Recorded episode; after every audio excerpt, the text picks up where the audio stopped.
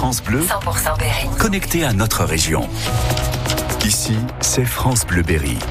Bon réveil, belle matinée en ce lundi 5 février, il est 8 heures. Les infos, Emeline Ferry. Et d'abord un mot de la météo. Ah oui, quelques brouillards hein, ce matin, surtout dans le sud du Berry, des nuages et on aura jusqu'à 10 degrés. Un jeune sur 10 victime de harcèlement scolaire. Le chiffre est terrible et les conséquences parfois encore plus. D'après Santé publique France, 7,2% des jeunes adultes 18-25 ans ont déjà pensé au suicide. Alors en cette journée mondiale de prévention, voici une initiative qui peut venir en aide aux jeunes berrichons en difficulté. Une dizaine d'élèves du collège Beaulieu à Châteauroux ont réalisé un clip vidéo pour sensibiliser au harcèlement. Ils ont tout imaginé, les paroles, la Pour inciter les victimes à sortir du silence, Rosalia MacArthur. Pour la chorégraphie de leur clip, les collégiens ont imaginé des scènes qui pourraient se produire dans la vraie vie. Jules, élève de troisième. C'est l'histoire d'une fille qui se fait harceler, qui est seule, et puis euh, après justement elle va venir rejoindre le groupe et euh, le harcèlement va finalement s'arrêter. Son camarade Thibaut a aussi participé au projet, un moyen pour lui d'adresser un message aux élèves qui se font harceler. Je voulais sensibiliser pour dire qu'on ne peut pas toujours s'en sortir tout seul quand on est une victime. On peut demander à des gens de nous aider. Faut pas rester seul quand tu te fais il faut en parler, il faut dire aux autres ce que tu ressens. En parler, c'est l'une des difficultés majeures. Fanny en témoigne, elle a été harcelée quand elle était au primaire. Au début, je voulais pas trop en parler. Je pensais que ça allait se terminer. Mais après, euh, j'en avais marre et j'en ai directement parlé à mes professeurs et à mes parents pour que ça s'arrête. Ça sert à rien de harceler les gens alors que ce sont des personnes comme les autres. Amélie Gourgue, ancienne assistante prévention sécurité du collège Beaulieu, a accompagné le projet.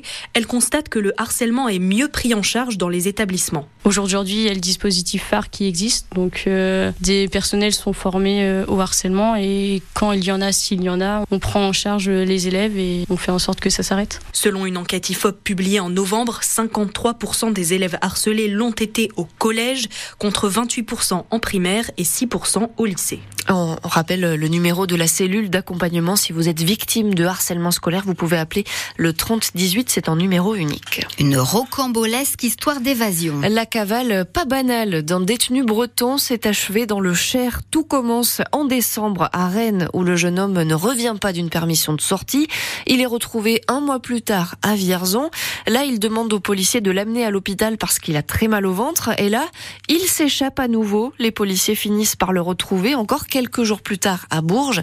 Et l'histoire s'achève maintenant derrière les barreaux. L'homme est condamné à 10 mois de prison supplémentaire. Un automobiliste gravement blessé dans un accident hier après-midi, c'était dans le Cher, à Blé, sur la route de Sancoin. Un choc très violent entre deux véhicules. L'un des conducteurs a été pris en charge en état d'urgence absolue. Deux autres personnes sont blessées plus légèrement. 8h03 sur France Bleu Berry, le gouvernement a promis des réponses rapides. Les voici. Les premières réponses concrètes à la colère des agriculteurs, deux décrets ont été publiés ce week-end au journal officiel. Ils concernent le gazole non routier, le GNR et la maladie hémorragique épisodique qui touche le bétail. Le bétail pardon. On vous les détaille sur francebleu.fr. La législation évolue pour les détenteurs d'armes à feu, mais ce n'est toujours pas toujours très simple de se mettre en règle. Les chasseurs doivent désormais être inscrits sur le SIA, le système d'information des armes. Et bientôt, à la fin du mois, ce sera au tour des tireurs sportifs de déclarer les pistolets qu'ils possèdent. Alors l'objectif de cette plateforme en ligne, c'est de recenser, de détailler toutes les armes. Pour aider les personnes concernées à se mettre en règle, les fédérations les accompagnent, explique Bruno Duteil de la Fédération de chasse dans l'Indre.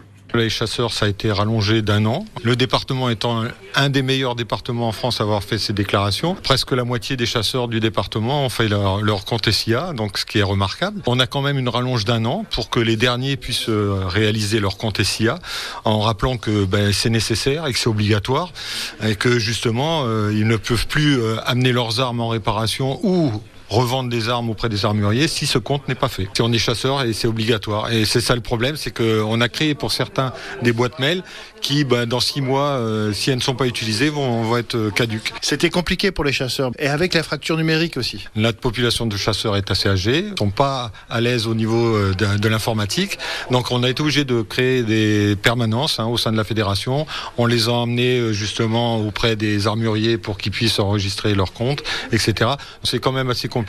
On espère que ça va évoluer dans le bon sens. Voilà, les chasseurs, les tireurs sportifs et ensuite les collectionneurs qui devront aussi se mettre en règle l'an prochain. De longues heures d'attente pour des voyageurs hier. Un train tombé en panne à Issoudun a provoqué de grosses difficultés sur la ligne Polt. Plusieurs centaines de passagers partis de Paris ont dû patienter jusqu'à trois heures avant de repartir. C'est encore une illustration des pannes à répétition que dénonce l'association Urgence Ligne Polt. Elle a manifesté le week-end dernier contre les, les conditions de circulation qui se dégradent en cette période de gros travaux. Du sport, Emeline, et 1 et 2 et 3 nouveaux joueurs pour la Berrichon Foot. Et visiblement, c'était ça qu'il manquait pour relancer la machine après un mercato bien rempli. Châteauroux a pris un nouvel élan vendredi soir. Première victoire en championnat depuis cinq mois. La Berry a battu Marignane, 3 buts à 0. C'est un signal très positif, se réjouit le nouveau propriétaire du club, Benjamin Gufflet le dernier but là quand il, tape la barre il rentre j'ai l'impression que voilà c'est le tournant un peu de, la saison. En tout cas je l'espère. J'étais convaincu qu'à un moment donné ça allait sourire effectivement comme l'a dit Olivier on s'était donné euh, bah, du court terme parce que de toute façon aujourd'hui on a une gestion à court terme sportive. Hein, il fallait réagir. Olivier l'a fait euh, brillamment et, son staff aussi, les joueurs aussi.